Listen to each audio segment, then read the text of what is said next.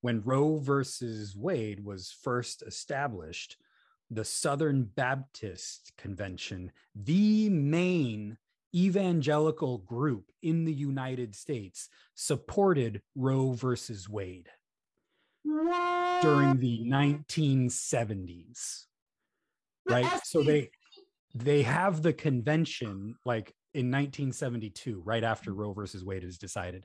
nineteen seventy-two, I may have my years wrong, but it's nineteen seventy-two, nineteen seventy-four, and nineteen seventy-eight or something like that. Mm-hmm. And at each of those conventions, they reaffirm Roe versus Wade.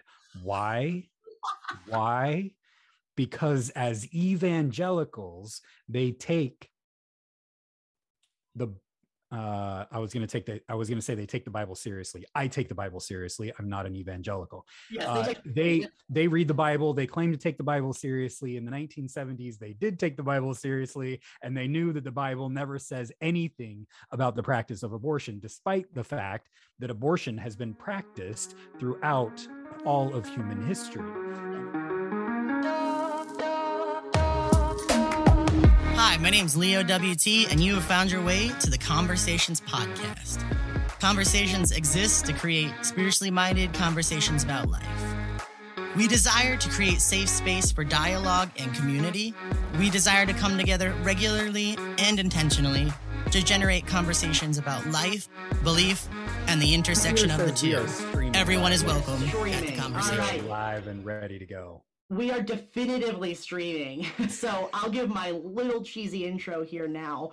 Um, you guys probably already know me, but it's just a comfort device for me, right? It's like a blankie. Uh, but my name is Leo W T, and I am here to chat with a good friend of mine, Pastor Adam. Um, if you don't know me, uh, I'm hoping that you find this video because I'm hoping it gets some spread, but I am actually uh, a queer person, a parent, a person with a uterus, and a pastor.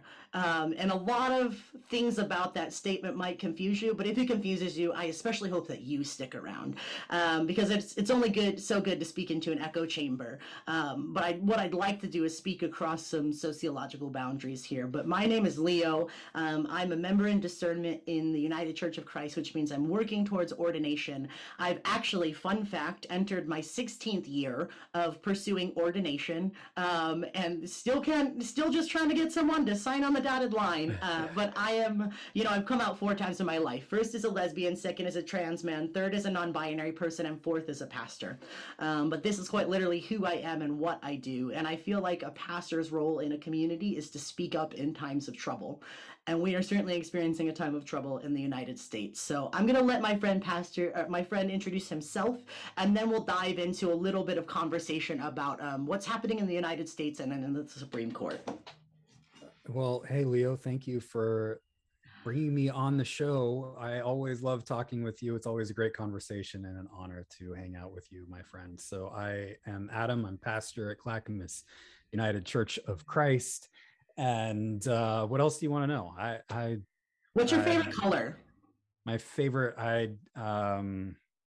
And uh, blue, I guess. I threw you no, a curveball there, didn't I? No, You're like deep theological I'm, I'm seeing, color. I know. I'm I'm seeing the rainbow behind me, and I'm like purple. Actually, I'm digging that purple on the rainbow. Right. That's right. That's a it's a beautiful color right there. I you want to hear a funny story about just entrenched cultural ideas and how they relate with religion? Mm. I for. Over probably almost two decades of my life was afraid to wear purple because I was taught that gay people wore purple. And I was also simultaneously taught that gay people were going to hell. And so even before I knew I was gay, I just didn't wear purple. Mm. I had a purple sweatshirt when I was in middle school. And when I remember wearing it one time, and my dad said to me, "Purple is your color." All right. Look at, wow.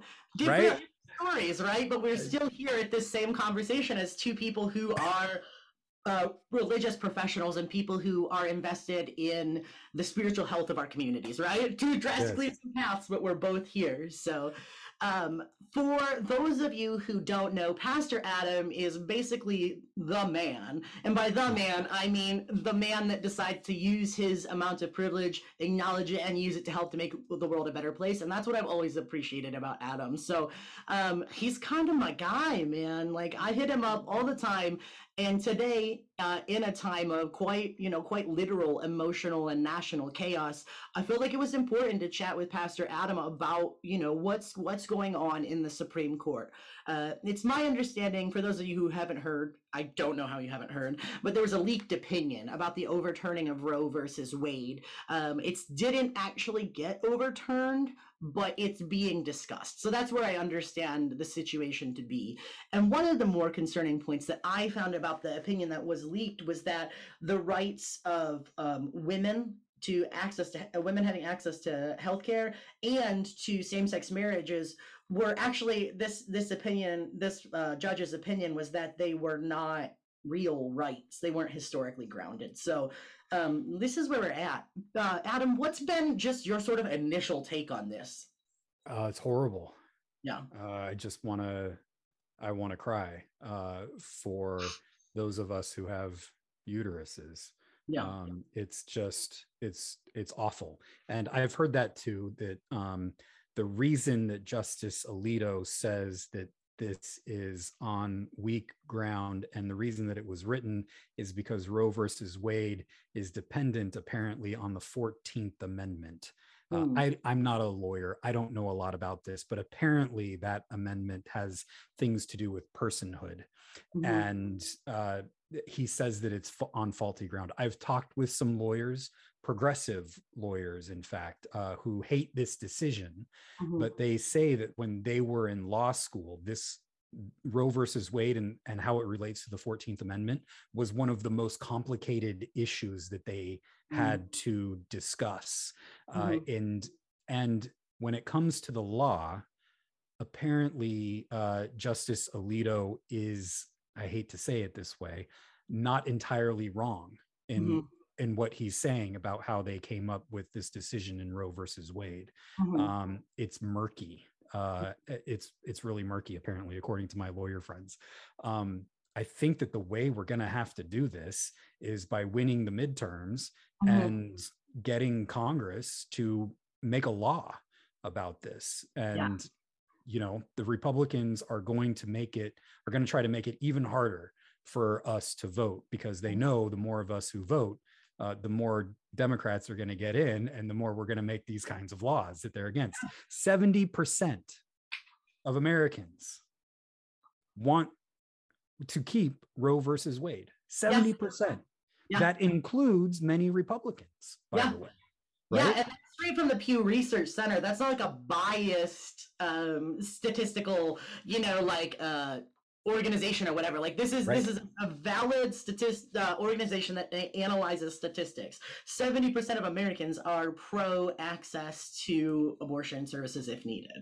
Yeah. And I that's wild to me that we have a governance so wildly disproportionate to like the populace. yeah. Yeah. And I, I want to stress how important this is for those of us with uteruses. And I want to stress how important this is. It's all interconnected, right? How important this is for those of us who don't have uteruses. Mm-hmm. Uh, I heard this morning uh, that on a, on a show that um, Texas, you know, with its like draconian oh. abortion stuff. Yeah. Uh, If if you are a man and you happen to drive uh, someone to an abortion clinic, mm-hmm. even if you're like a, an Uber driver, right? They're what? coming after you. They are no. coming after you too. This is not just going after, like men should be concerned about this because they're coming after us too. And you know what is really interesting about this too? Uh, not this, there's a lot that's really interesting about this. I shouldn't yeah. put it that way, but you know what? They go after uh, the constitutional right to an abortion. Mm-hmm. Uh, the fourteenth Amendment also allows us to have uh, same-sex marriage. So they may be going after that next. Mm-hmm. Um, what else does the fourteenth Amendment justify? I forget. There are other things too. You know what? I don't want guns. I don't want I don't want people having guns. If we're going to F with the Constitution, I'm going after the Second Amendment. Yeah, yeah. Let's go after the Second Amendment first. You know, it was the Republicans. Remember when Obama was uh, elected president, they were like, they're coming after our guns. That was all projection, because yeah. Democrats will never go after your guns, partly no. because they're weak and partly because they don't care. It was all projection, because Republicans are coming after abortion. Absolutely. It was all projection. Absolutely. And that was, I think that that's the problem, is that was the plan. Um, that yeah. was the plan all along. And I'd love to dig into some, like a little bit of history and also a faith-based response to this, because as a person who grew up in a faith community, and I did not merely drink the Kool-Aid, bitches, I double fisted the Kool-Aid. Like, I am a natural golden retriever. And so I wanted to be the best at Christian. Yeah. Yeah. Yeah. And, yeah. I'm so ashamed to admit this, but this is the perfect moment for me to admit this. Um, I had a sweatshirt that I wore quite regularly in high school that said abortion is homicide. And retroactively, I'm horrified, because I had a friend who got pregnant in high school, and I remember this moment very clearly. And my other friend looked at me and she said, so you're telling me if she got an abortion, she should go to jail for, for committing homicide. And I never wore that sweatshirt again. I never wore a sweatshirt again, because it's horrifying to think that in my hubris, I was making someone else feel like total dookie, right? Uh, but but if you look at this historically, oh, thank you, Chanel. I'm so glad that you also experienced that. I'm not alone in this. I'm not alone in this sweatshirt wearing. Um, but if you look at this issue, right, it wasn't a religious issue until the Ronald Reagan era. And I think that's one of the most interesting things I, I learned through, um, I read uh, Jesus and John Wayne by Kristin Kobes Du Mez. Yeah. And no one gave a shit about abortions until Ronald Reagan said, I can galvanize the Catholics and the Protestants over the issue of abortion. So I got a newsflash for you. This did not start as a pastoral or religious concern. Y'all were bought. It so yes, a little more on the history. This is fascinating history, yeah. by the way. When Roe versus Wade was first established, the Southern Baptist Convention, the main evangelical group in the United States, supported Roe versus Wade what? during the nineteen seventies. Right, That's so they they have the convention like. In nineteen seventy-two, right after Roe versus Wade is decided, nineteen seventy-two, I may have my years wrong, but it's nineteen seventy-two, nineteen seventy-four, and nineteen seventy-eight, or something like that. Mm-hmm. And at each of those conventions, they reaffirm Roe versus Wade. Why? Why? Because as evangelicals, they take the Uh, I was going to take the, I was going to say they take the Bible seriously. I take the Bible seriously. I'm not an evangelical. Yes, uh, they, take- they, they read the Bible. They claim to take the Bible seriously. In the nineteen seventies, they did take the Bible seriously, and they knew that the Bible never says anything about the practice of abortion, despite the fact that abortion has been practiced throughout all of human history. Yep. And it says nothing about the practice of abortion. So yep. they said, listen, the Bible that we take very seriously says nothing about this practice. And the Supreme Court says, hey, we should allow people to do this. So of course, we're going to support it. Mm-hmm. Now, in the nineteen eighties, as you say, with Ronald Reagan, uh, thinks, thinks that he can galvanize political power by bringing Catholics and Protestants together. And that's how this all forms. And another interesting part of this history, you can Google this, is that there were people in the nineteen seventies mm, who wanted to be able to have segregated schools. Mm. And the Supreme Court said, you can't be that overtly racist in the South, in the United States, in nineteen seventies. Uh, you have to practice your racism n- not as overtly as having segregated schools. So what did they do? They realized they couldn't have power in overt racism in segregating schools, so they switched it, and they found abortion to be their way of not being super racist, but finding a way to galvanize power without going to that overt racism. Now, don't, please, hear me repeat myself, overt racism. They moved to covert racism. Yes. They moved to dog whistles. There's yep. still all kinds of racism that infects the United States, me as well, oh, uh, by the way, right? Totally. All of us. Yep. Um, so, but, but that was part of the history too. So one of the interesting things about this is that in the beginning of Roe versus Wade, actually Christians, the main Christian body, didn't just ignore Roe versus Wade, but supported Roe versus Wade. Ooh, that is very interesting to me. That is wildly interesting to me because I didn't, I didn't know that piece of it. Right. Um, and I think these are the type of, Chanel said, whoop, there it is. Um, th- this is the type of conversation we need to be having, right? Because there's so many people, parentheses, likely with so little education. Yeah. There's yeah. no bias, um, that are, that are putting out thoughts on this conversation, right? And they're claiming this pastoral, biblical, literalist mantle when they're none of those things. They're political figureheads with expensive shoes and expensive cars in non-denominational churches. Yep, like, yep, yep. I, I'm incredibly... Be, I'm being incredibly pointed about it because it's a very limited sect of Christianity that has this as a stump speech or a boilerplate, right? Like, we're talking about recent, recent history com- conflated with political agenda, furthered by a right-leaning agenda of division and hatred. And also, as an aside, I'm still curious why we have to pass amendments about people's personhood, because like why in America, now this is this is a little bit of a different tangent, but we have a constitutional document that, that deems people merciless savages, three-fifths of a human being, or leaves them out altogether. Like, how are we having any sort of religious conversation until we rectify or acknowledge these blatantly anti-biblical stances that America has taken? Woo! You're preaching. Yeah. Yeah, that's what they don't pay me to do. That, right, yeah.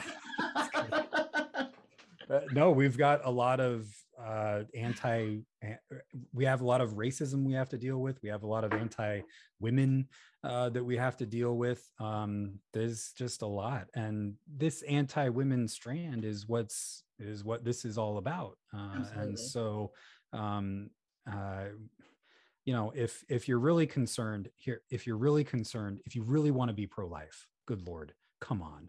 Yeah. If you really want to be pro-life, then you had goddamn better well provide universal health care for everyone, including women, those of us who have uteruses who are pregnant. Mm-hmm. If you really care about life inside the womb, you had better provide universal health care for everyone. If you are yes. really pro-life, then you had better provide a living wage for everyone. If you're really pro-life, you better create housing for everybody. Mm-hmm. I mean, this, give me a break on the pro-life. You're not pro-life, you're pro-birth. Exactly. And unless you are willing to attack ableism, racism, transphobia, homophobia, unless you're willing to deal with those aspects of life, you are not pro-life. Because it, there are people who are quite literally excluded from the conversation. Funny story about people who are excluded from this conversation too. Talk about supporting babies in the womb. It's very convenient that you're a warrior for unborn babies when you can't be a warrior for born humans. I mean, this is this is the huge point. If you're really going to be pro-life, put your money where your mouth is and be pro-life for people who are born. Yeah. That's it. I mean, you know how much it costs to give birth in the United States? Anywhere from ten thousand to thirty thousand dollars plus. Yeah. Yeah. It's ridiculous. A child, a person is born into this world in debt. Yep. Yep. The number one reason that people give for having an abortion is uh, economic economic uh, mm-hmm. insecurity. Absolutely. And Absolutely. and there are ways that we can fix that. Yeah. If we're really, if you're really pro-life, you know how much daycare costs, daycare oh, costs in many places, it costs more than college mm-hmm. to send yeah. your kid to daycare year round so that parents can work. Provide universal daycare. Nope. If you're pro-life, let's yeah. go. Absolutely. Provi- provide paternity leave. Yes. Uh, all of these things. Like, I don't want to hear another sentence about unborn babies until we treat people who are born with respect. Mm-hmm. It's mm-hmm. so mm-hmm. wild to me that we can wrestle so passionately for the personhood of a fetus, but we can systematically deny rights and disavow rights to people like myself, yeah. to queer yeah. people, to trans people, to disabled people, to Black people, to natives. Our our Constitution, our founding document, still refers to natives as merciless savages. That was never rectified, ever, ever rectified. And I just don't think there is a pastoral leg to stand on here until you're willing to deal with the other social issues that we have. Yep. I don't think there's a pastoral leg to stand on because, you know, I think unborn babies and the end times, those are two of evangelicals' favorite things because both of them are essentially non-tangible, non-tangible. And meanwhile, we're missing the forest through the trees when the Bible references poverty and justice over two thousand times, right? Yep. Um, I have the Poverty and Justice Bible sitting right here on my shelf, and it has highlighted in this specific Bible every reference to dealing with poverty and economic justice, every single reference, right? Over two thousand, but we're not dealing with those. And so people who are pro-L G B T Q or pro-choice are always accused of cherry picking. But tell me, who is cherry picking at this point? I I, I believe the Bible, I there are passages in the Bible that say everybody's debt is to be forgiven, what, every seven years? Yep. And then the year of Jubilee is what, every forty some years, yep, or fifty some years or something like that, where everybody gets their land back, right? Yep. Everything For, is economically reset. Yeah, yeah. So every every seven years, right? Uh, mm-hmm. You should have your debt forgiven. Absolutely, absolutely. Right? And how how are Christians going to pick and choose that, right? Yep. You, they're not. They're not because they don't because they don't really care. Uh, to take the Bible, they take the Bible, pick and choose what they want from the Bible. Speaking yes, of the Bible, can we go back to the Bible on this? Yes, issue? Please. So there, I, I mentioned that there, the Bible never explicitly talks about the practice of abortion, mm-hmm.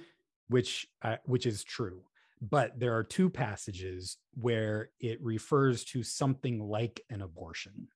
Right. The first one is Exodus chapter twenty-one, mm-hmm. where it talks about Uh, two men getting in a fight, and if there's a pregnant woman there and she gets hit and she loses her pregnancy, uh, that uh, uh, that that pregnancy is not treated as a human life but as property. Mm-hmm. And then it says if anything worse happens, like the woman dies, who is a person, uh, then life for a life. But mm-hmm. the the pregnancy is not a life. Mm-hmm. According to the Bible. Yeah. It's a potentiality, right? For sure, but it's not a life. Yeah. Right. And the Bible doesn't even say it's a potentiality. It just no. says we we can extrapolate that. Yeah. But here it is not treated as a life. Yeah. Let's be biblical literalists for a moment. Yeah. Right. And so, uh, and so this, this is the closest, uh, there are a lot of people who say this is the closest area you get to abortion mm-hmm. in the Bible. There's another, there's the other passage that people often bring up, which is Numbers chapter five, right? Mm-hmm. Where if a man thinks his wife is messing around with another dude uh, mm-hmm. in the camp, that he can take her to the temple and a priest will uh, create a uh, concoction of sorcery of some sort mm-hmm. of holy water and Mm, some dust from the temple floor. How about that? That yep. sounds yep. some holy, some holy dust from the temple floor, and have the uh, have the woman drink it. And if she's innocent, nothing happens. But uh, what happened? What what is a possibility when men and women have sex? What's a poss- What could happen? Pregnancy. A woman could get pregnant, right? So yep. if she is uh, guilty, then her uh, uterus will drop. Oh. And she will not, she will not be pregnant. Now, there is some complication in the Hebrew of this. Uh, there's a conservative evangelical scholar named John Goldingay who okay. wrote who wrote the, uh, you know how uh, N T Wright has the New Testament for everyone? John yeah. Golding, yeah. It's right so, there. Yeah, John Goldingay wrote Old Testament for everyone. right? And in his book on numbers, I know, I know the look, but I was like, hey, this is cool. I'll get the book on numbers and see what he has to say. So he says that the uh, fetus will um, no longer uh, be viable or something like that. It'll, it'll discharge. Um, what happens when a fetus is no longer, it discharges and is no yeah. longer viable? That's, that's an abortion. An abortion, literally. Right? Here yeah. it is, a God, uh, God here ordains an abortion. Mm-hmm. Uh, so there it is right there in the Bible. Yeah. Um, and so if you, if you take the Bible literally, apparently there are places where God is cool with abortion. Yep. And in fact, creates medicine to make it happen. Exactly. So, yeah. Yeah, I mean, like, like stepping into the shoes of a biblical literalist, right? And, you know? Right, yeah, yeah. Now, there are, there are some Christians who are like, uh, uh, the commandment is, uh, thou shalt not murder. Mm-hmm. Uh, and they say, this is why you shouldn't have an abortion, because thou shalt not murder. Uh, that is, uh, n- I don't think that's a good argument, because after God says, thou shalt not murder, what does God have people do? Murder.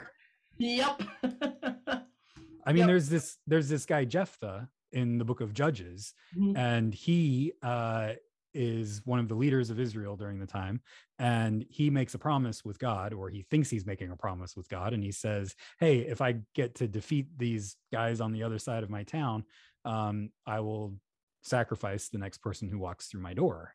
Mm-hmm. Right, and he thinks God's cool with this. So he goes and he's successful tragically. And then his daughter walks through his door and he has, he thinks he has to sacrifice his daughter. And this is all in the name of God, mm-hmm. right? So if you are worried about life inside of the womb, uh, God in the Bible is not good with life outside of the womb either. No, this is not a good way to pick up your morals, right? And then, then there's like, what is it? It's uh, Deuteronomy. Uh, I think it's chapter twenty-two, where it says that, hey, if you have a stubborn and rebellious son, uh, that you are to take your son out to the center of the city and gather all the men of the town and stone your rebellious and stubborn son to death. Mm-hmm. Like, we would all, I, as a son, I would have been killed by the time I was twelve years old. Straight up. Right?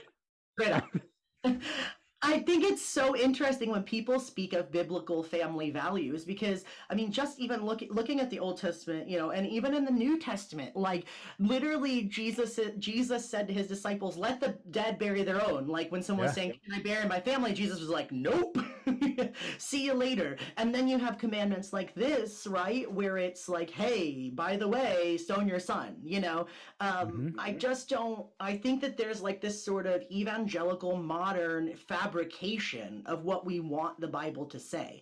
And uh, my friend and uh, sort of like a, me- I'm not a mentor of mine, but someone who I've read recently, Doctor Will Gaffney, posted yeah. an article about who speaks for God, right? Yeah. Who yeah. speaks for God and who we should be listening to. And I think one of the ultimate ironies is one of the first people who translated the Bible into common speak was Wy- Wycliffe, right? Mm. Uh, and this guy, Wycliffe, translated the Bible into the language of the commoners and then was burned at the stake by yeah. the church. So the question is, who is really interpreting the Bible, and is it the marginalized people? Because I'm here to tell you, there were not a ton of women hanging around the Council of Nicaea. There are not. We know that there's not women leaders in the S B in the Southern Baptist Convention. So when we're talking about a lot of our modern theological discourse, we're talking about what straight white men um, who have education that. Because they have that education, it, it is a statement on class, right? They're not poor white men, right? Because you couldn't go to school. Right. So you have a lot of the same people and the same voices fun- functioning in this echo chamber, convincing the world that this is what God says. But look at um, uh, look at Deuteronomy, look at Numbers, look at Exodus, uh, look at the Gospels, look at these things. Like, the Bible is a book with as many flaws as any other book. And if you're going to mm-hmm. take it seriously, you've got to look at the whole thing. Yep. And yep. we don't, there are no such thing as biblical family values. There is no such thing as an anti-abortion stance based on the Bible. There's no such thing where we're talking about the justification for subjugation of entire groups of people.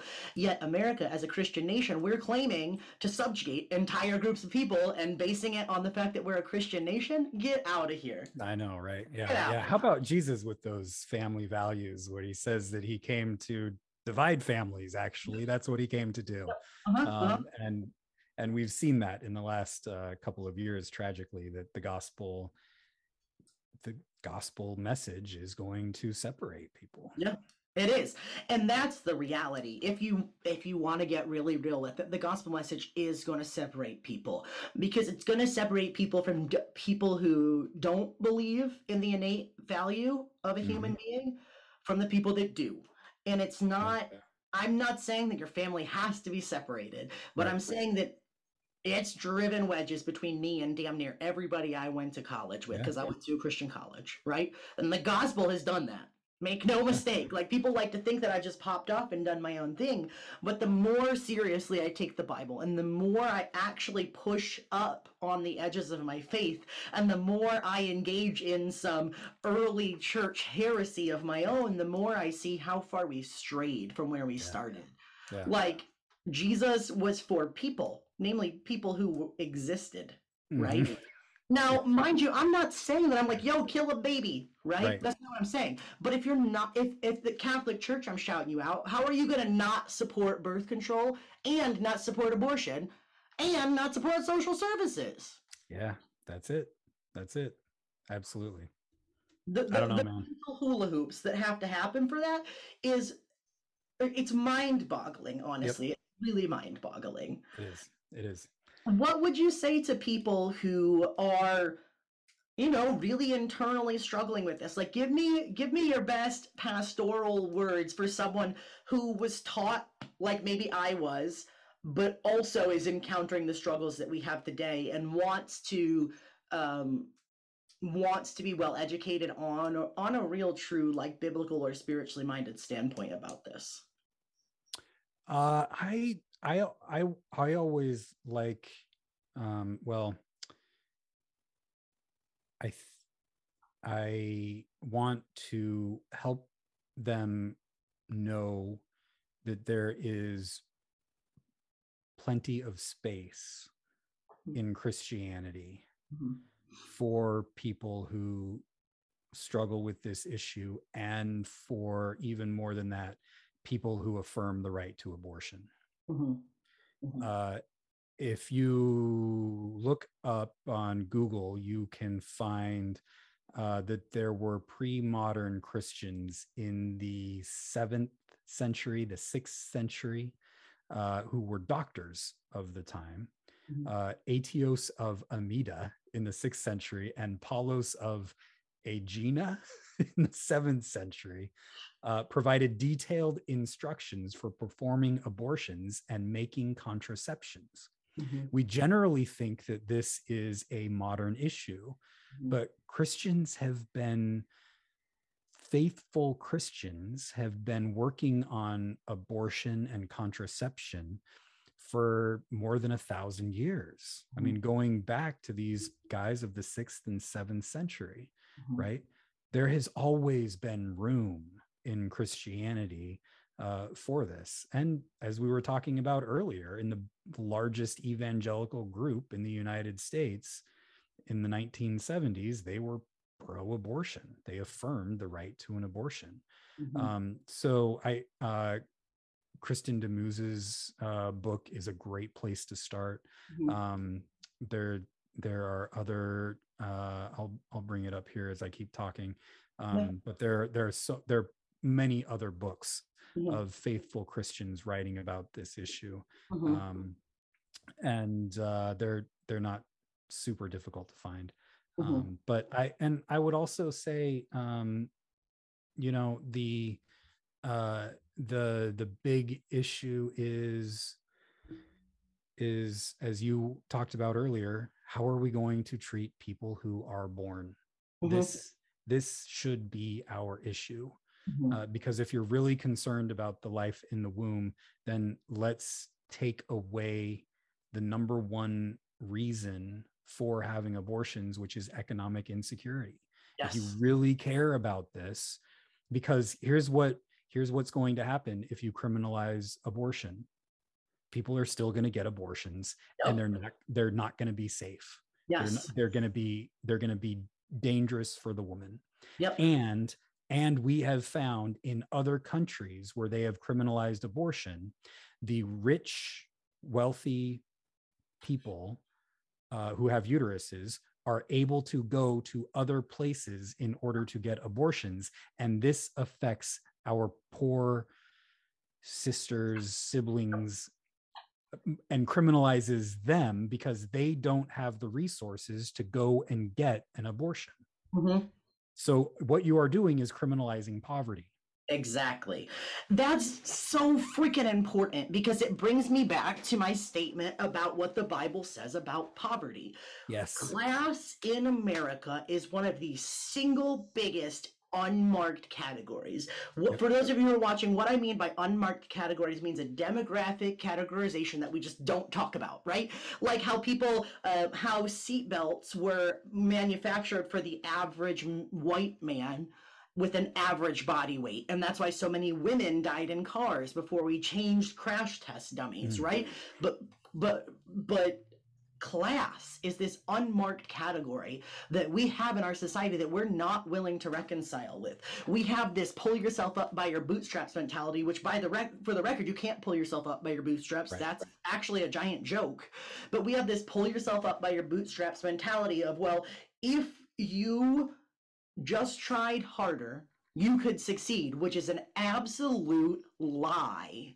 Class in America is a caste system. Mm-hmm. And if you are poor, if you are female, if you are disabled, if you are queer, if you are black, you are pretty much forced into lower economic classes than your white, male, able-bodied, English-speaking, cisgendered, heterosexual co- partners, yeah. period. And so we really do, in so many ways, have declared war on poor people.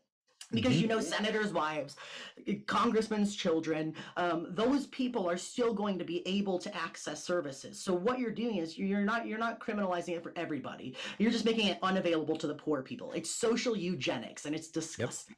Yep, yep, yep. Absolutely. Uh, George Bush, the, the elder, mm-hmm. was uh, was uh, for Roe versus Wade. Uh, until he ran for president and realized, oh, I could get some more power out of this. But his wife, Barbara Bush, uh, wrote in her diary uh, near the end of her life, uh, she said something like, what do I think about abortion? Uh, this is between a woman and her doctor. Mm-hmm. Republicans, right? This oh, is Republicans, right? Yeah, yeah. I mean, saint of Republicans. Yeah, yeah. So, uh, so yeah, there you go. Oh, uh, one of the resources that I wanted to recommend, uh, you can check out Google Randall Balmer. Okay. Uh, he wrote, uh, where did it go? He wrote a book called, um, here it is, uh, Thy Kingdom Come. Okay. How the religious right distorts the faith and threatens America. Oh, come on! Putting that on my summer reading list. uh, Randall Balmer. He's got a lot of uh, good articles too. So if you don't want to get the, how, how could you not want to get a book with that title? Come on. I have no um, idea. But you can start off with Randall Balmer by just Googling his name and abortion, and he's got a whole section in there on abortion and um, the Southern Baptist Convention and all of that. So perfect. I actually, along those lines, I just read a book for um, for my public theology and racial justice class where uh, it talked about how I'm gonna I'm gonna butcher the name, but it was the subtext was how corporate America created Christian America, and it wow. turns out the phrase "one nation under God" was part of an ad campaign by manufacturer a, a National Association of Manufacturers, NAM. Uh, the One Nation Under God push to have that in the pledge and everything else was sponsored by corporate America to perpetuate capitalism. So, so much of what we have done has been influenced by politics and capitalism and greed, right? That there is, people need to know where what they're being taught from the pulpit is coming from.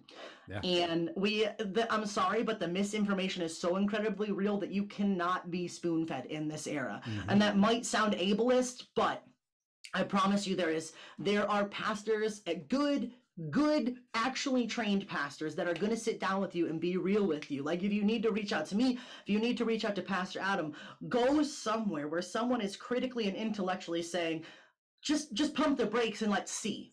Mm-hmm. I'm not saying you have to come out anywhere. Actually, that's the whole thing of deconstruction, is that there's no prescribed endpoint, right? It's just that you're actually critically using your brain to think about what you believe, and then you're using that to figure out how you engage with the world. That's, that is what I hope people do.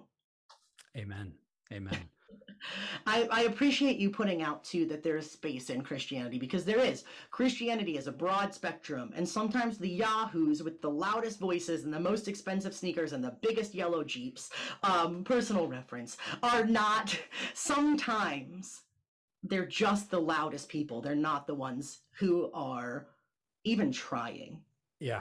Yeah. Well, I appreciate you turning the volume up, because those of us on this side of Christianity need to increase the volume. Agreed. Uh, Agreed. So yeah, I'm glad to be doing that with you.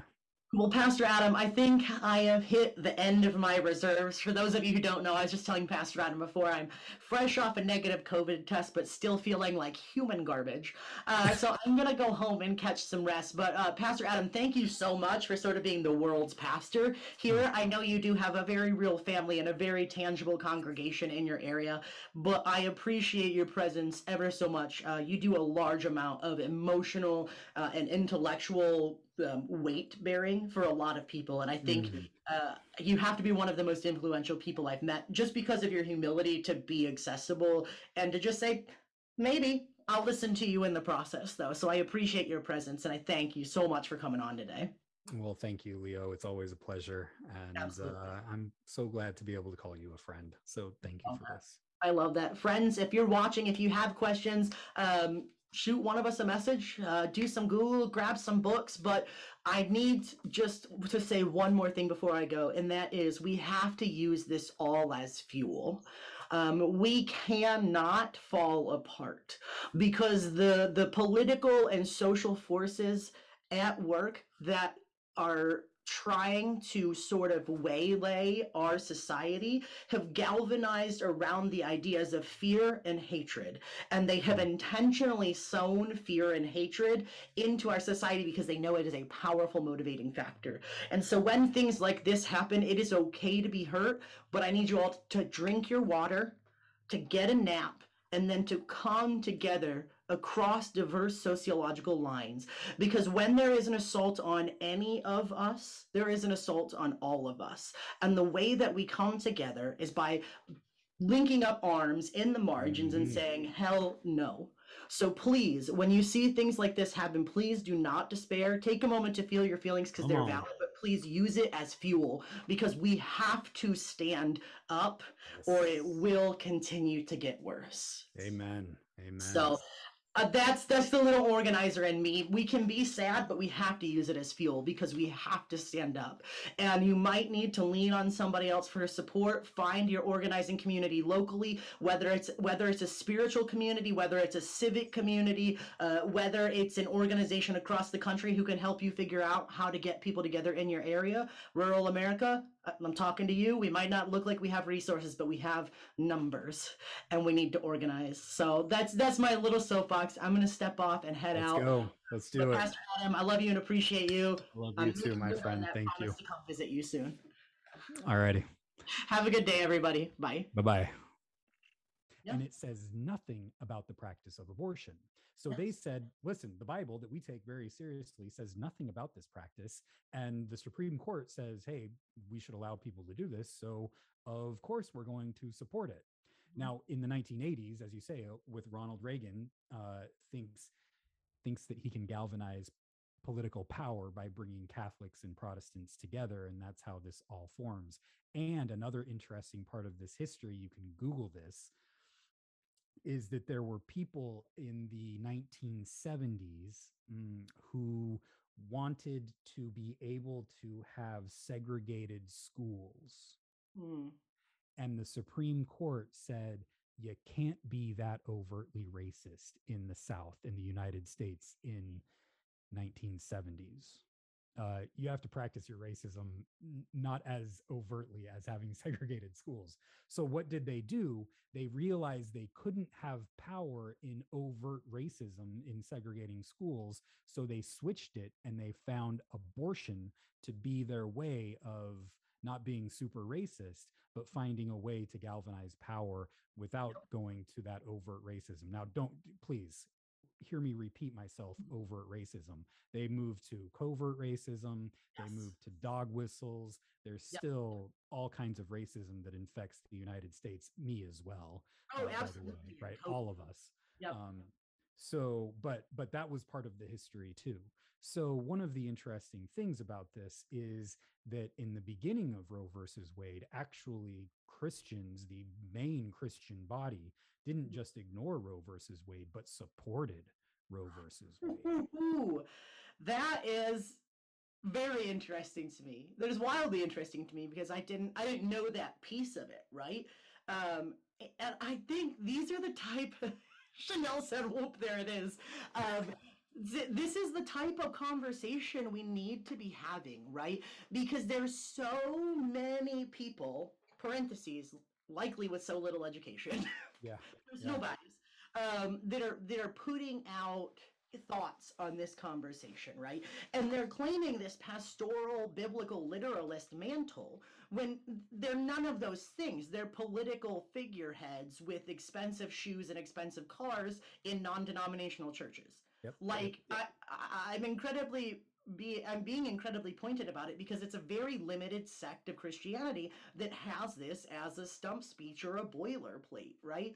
Like we're talking about recent, recent history, com- conflated with political agenda, furthered by a right-leaning agenda of division and hatred. And also, as an aside, I'm still curious why we have to pass amendments about people's personhood.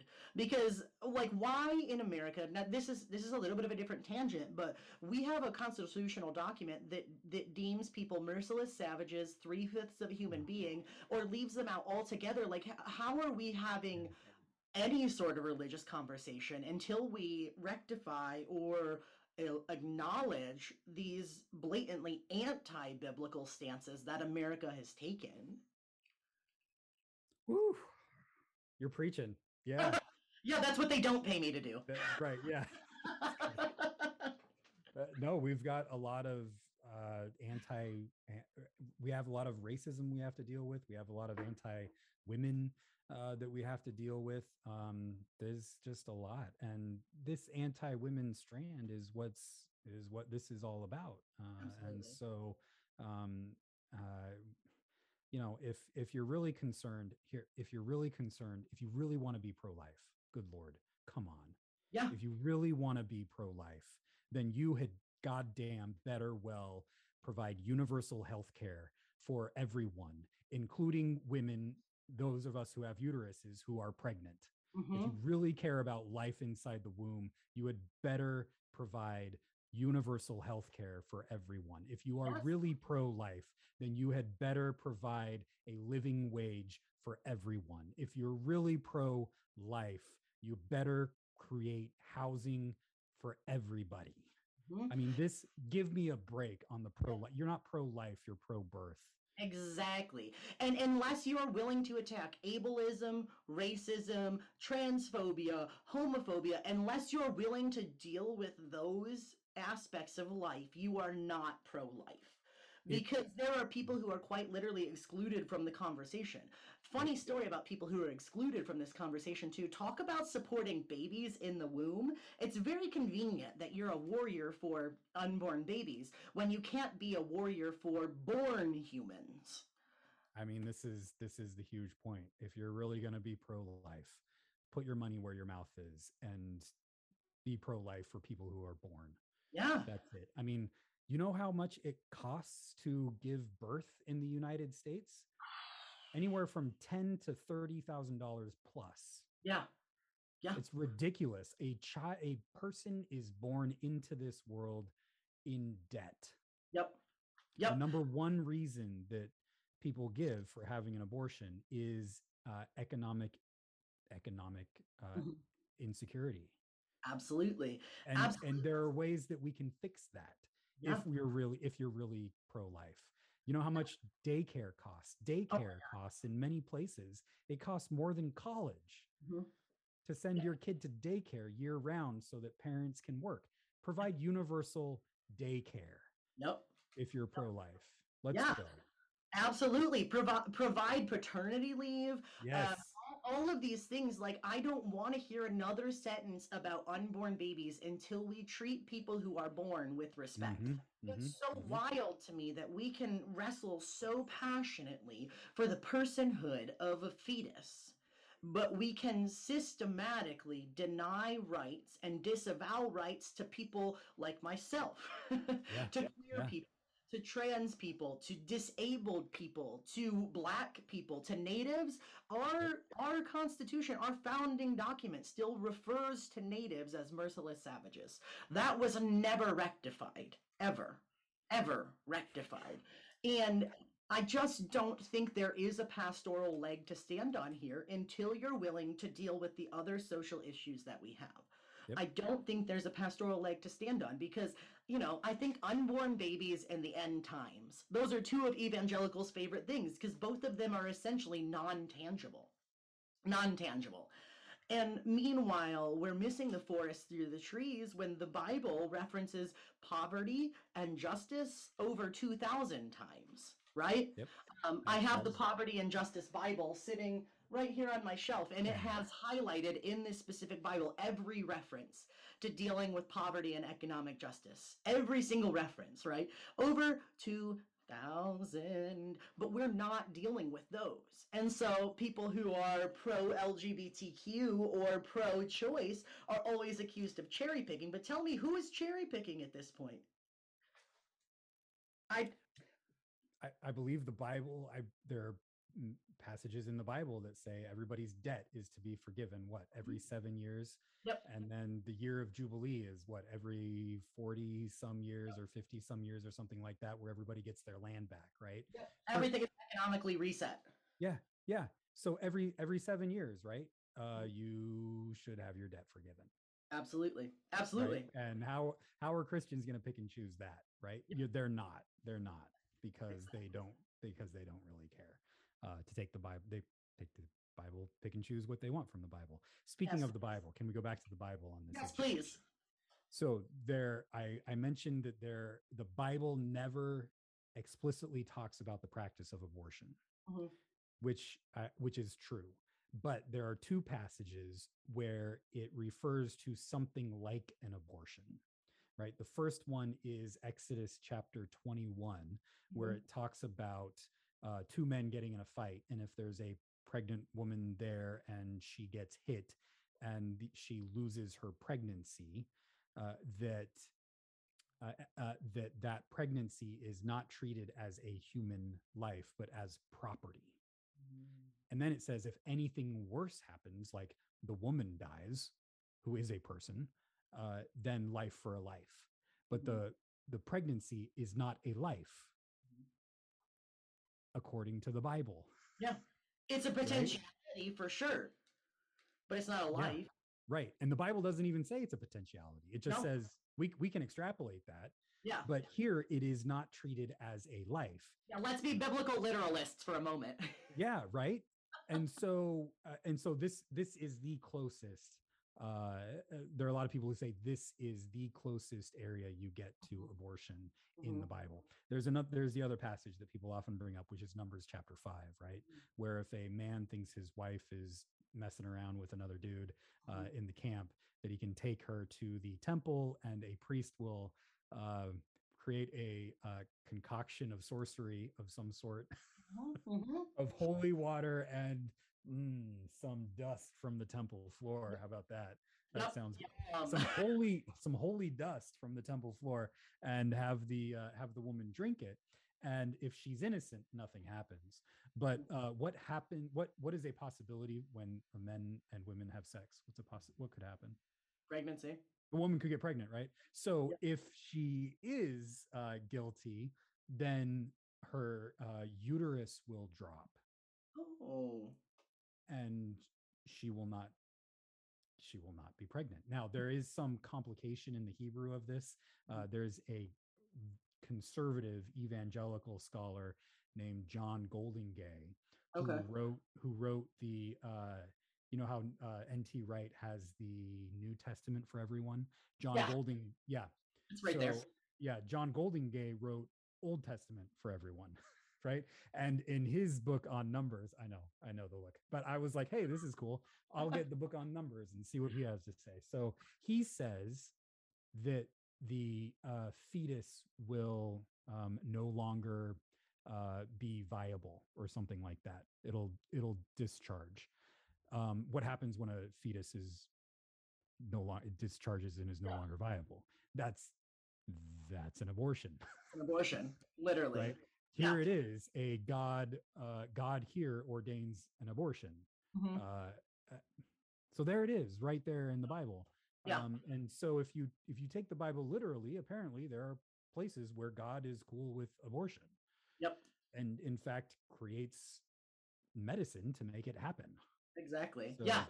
Yeah. I mean, like, like stepping into the shoes of a biblical literalist, right? And, you know? Right. Yeah. Yeah. Now, there are, there are some Christians who are like, uh, uh, the commandment is uh, thou shalt not murder. Mm-hmm. Uh, and they say, this is why you shouldn't have an abortion, because thou shalt not murder. Uh, that is, uh, n- I don't think that's a good argument, because after God says, thou shalt not murder, what does God have people do? Yep. I mean, yep. there's this, there's this guy, Jephthah, in the book of Judges, mm-hmm. and he, uh, is one of the leaders of Israel during the time. And he makes a promise with God, or he thinks he's making a promise with God. And he says, hey, if I get to defeat these guys on the other side of my town, um, I will sacrifice the next person who walks through my door. Mm-hmm. Right. And he thinks God's cool with this. So he goes and he's successful, tragically. And then his daughter walks through his door, and he has, he thinks he has to sacrifice his daughter. And this is all in the name of God. Mm-hmm. Right. So if you are worried about life inside of the womb, uh, God in the Bible is not good with life outside of the womb either. No, it's not a good way to pick up your morals. Right. And then, then there's like, what is it? It's uh, Deuteronomy. Uh, I think it's chapter twenty-two, where it says that, hey, if you have a stubborn and rebellious son, Uh, that you are to take your son out to the center of the city and gather all the men of the town and stone your rebellious and stubborn son to death. Mm-hmm. Like, we would all, I, as a son, I would have been killed by the time I was twelve years old. Straight up. Right? Straight up.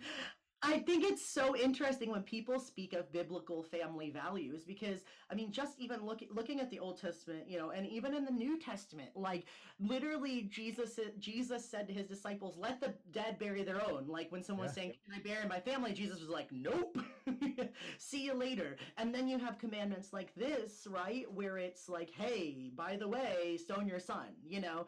Um, mm-hmm. I just don't, I think that there's like this sort of evangelical modern family fabrication of what we want the Bible to say.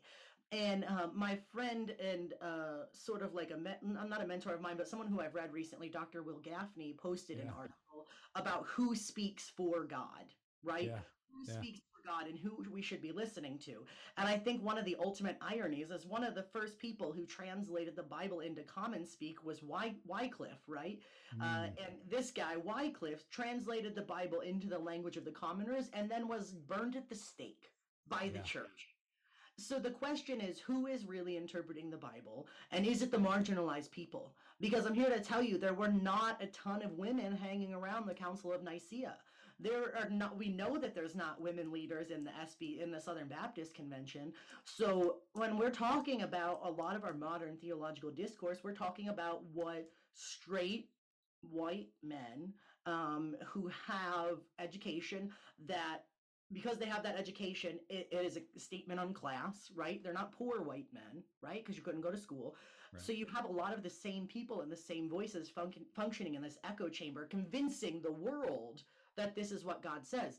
But look at uh, look at Deuteronomy, look at Numbers, look at Exodus, uh, look at the Gospels, look at these things. Like, the Bible is a book with as many flaws as any other book. And if you're going to take it seriously, you've got to look at the whole thing.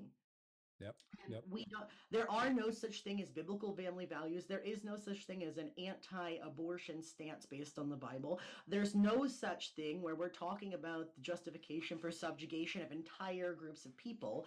Yet America, as a Christian nation, we're claiming to subjugate entire groups of people and basing it on the fact that we're a Christian nation. Get out of here. I know, right? Yeah. yeah. How about Jesus with those family values, where he says that he came to divide families? Actually, that's what he came to do.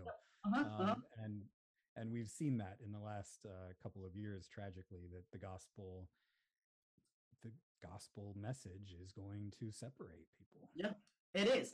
And that's the reality. If you if you want to get really real with it, the gospel message is going to separate people, because it's going to separate people from d- people who don't believe in the innate value of a human mm-hmm. being from the people that do. And it's not, I'm not saying that your family has to be separated, but I'm saying that it's driven wedges between me and damn near everybody I went to college with, because I went to a Christian college, right? And the gospel has done that. Make no mistake. Like, people like to think that I just popped up and done my own thing.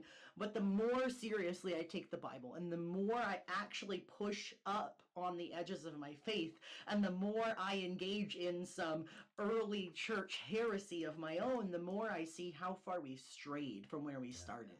Yeah. Like, Jesus was for people, namely people who existed, mm-hmm. right?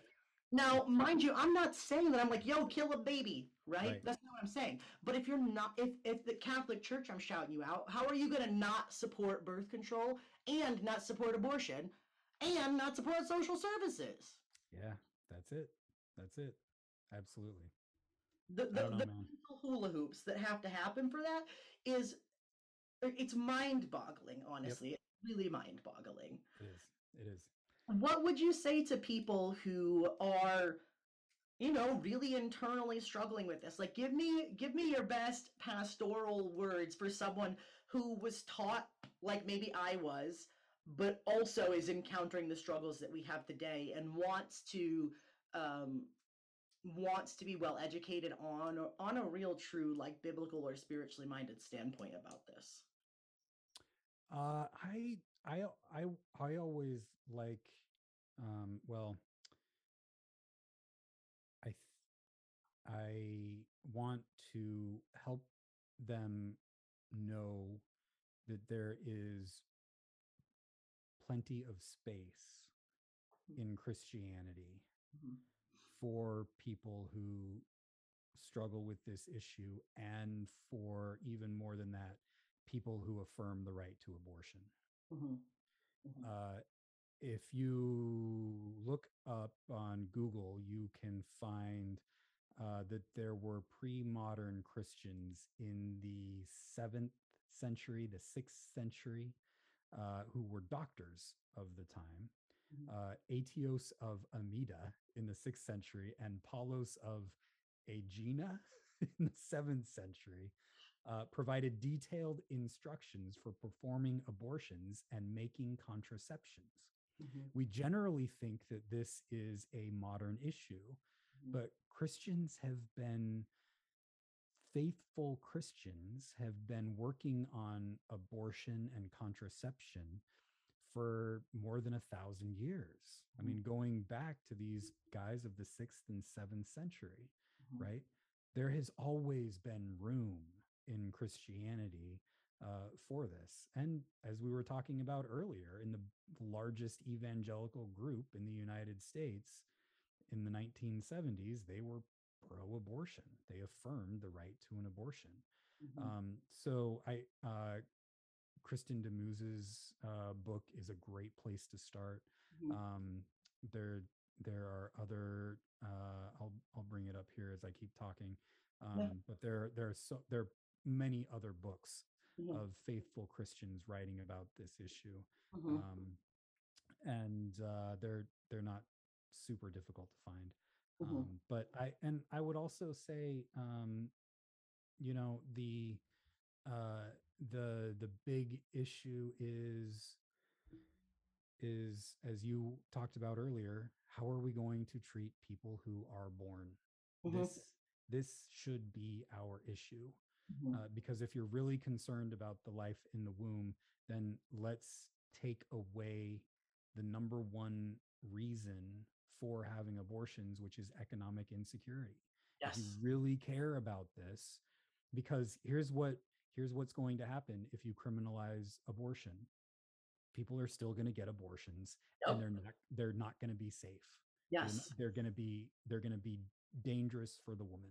Yep. And and we have found in other countries where they have criminalized abortion, the rich, wealthy people uh, who have uteruses are able to go to other places in order to get abortions, and this affects our poor sisters, siblings, and criminalizes them because they don't have the resources to go and get an abortion. Mm-hmm. So what you are doing is criminalizing poverty. Exactly. That's so freaking important because it brings me back to my statement about what the Bible says about poverty. Yes. Class in America is one of the single biggest unmarked categories. What, for those of you who are watching, what I mean by unmarked categories means a demographic categorization that we just don't talk about, right? Like how people, uh, how seatbelts were manufactured for the average white man with an average body weight. And that's why so many women died in cars before we changed crash test dummies, mm-hmm. right? But, but, but, class is this unmarked category that we have in our society that we're not willing to reconcile with. We have this pull yourself up by your bootstraps mentality, which by the rec- for the record, you can't pull yourself up by your bootstraps. Right. That's actually a giant joke. But we have this pull yourself up by your bootstraps mentality of, well, if you just tried harder, you could succeed, which is an absolute lie. Class in America is a caste system. Mm-hmm. And if you are poor, if you are female, if you are disabled, if you are queer, if you are black, you are pretty much forced into lower economic classes than your white, male, able-bodied, English-speaking, cisgendered, heterosexual co- partners, yeah. period. And so we really do, in so many ways, have declared war on poor people. Because, you know, senators' wives, congressmen's children, um, those people are still going to be able to access services. So what you're doing is you're not you're not criminalizing it for everybody. You're just making it unavailable to the poor people. It's social eugenics, and it's disgusting. Yep, yep, yep absolutely. Uh, George Bush, the, the elder, mm-hmm. was uh, was uh, for Roe versus Wade. Uh, until he ran for president and realized, oh, I could get some more power out of this. But his wife, Barbara Bush, uh, wrote in her diary uh, near the end of her life, uh, she said something like, what do I think about abortion? Uh, this is between a woman and her doctor. Mm-hmm. Republicans, right? This oh, is Republicans, right? Yeah, yeah. I mean, saint of Republicans. Yeah, yeah. So, uh, so yeah, there you go. Oh, uh, one of the resources that I wanted to recommend, uh, you can check out Google Randall Balmer. Okay. Uh, he wrote, uh, where did it go? He wrote a book called, um, here it is, uh, Thy Kingdom Come. Okay. How the religious right distorts the faith and threatens America. Oh, come on! Putting that on my summer reading list. Randall Balmer. He's got a lot of uh, good articles too. So if you don't want to get the, how could you not want to get a book with that title? Come on. I have no idea. But you can start off with Randall Balmer by just Googling his name and abortion. And he's got a whole section in there on abortion and um, the Southern Baptist Convention and all of that. So perfect. I actually, along those lines, I just read a book for um, for my public theology and racial justice class where uh, it talked about how I'm going to I'm going to butcher the name, but it was the subtext was how corporate America created Christian America. And it turns out the phrase one nation under God was part of an ad campaign by manufacturer a, a National Association of Manufacturers, NAM. Uh, the One Nation Under God push to have that in the pledge and everything else was sponsored by corporate America to perpetuate capitalism. So, so much of what we have done has been influenced by politics and capitalism and greed, right? That there is people need to know where what they're being taught from the pulpit is coming from. Yeah. And we, the, I'm sorry, but the misinformation is so incredibly real that you cannot be spoon-fed in this era. Mm-hmm. And that might sound ableist, but I promise you there is, there are pastors at good good actually trained pastors that are going to sit down with you and be real with you. Like if you need to reach out to me, if you need to reach out to Pastor Adam, go somewhere where someone is critically and intellectually saying, just just pump the brakes and let's see. Mm-hmm. I'm not saying you have to come out anywhere. Actually, that's the whole thing of deconstruction, is that there's no prescribed endpoint, right? It's just that you're actually critically using your brain to think about what you believe, and then you're using that to figure out how you engage with the world. That's that is what I hope people do. Amen. Amen. I, I appreciate you putting out too that there is space in Christianity, because there is. Christianity is a broad spectrum, and sometimes the yahoos with the loudest voices and the most expensive sneakers and the biggest yellow jeeps, um, personal reference, are not. Sometimes they're just the loudest people. They're not the ones who are even trying. Yeah, yeah. Well, I appreciate you turning the volume up, because those of us on this side of Christianity need to increase the volume.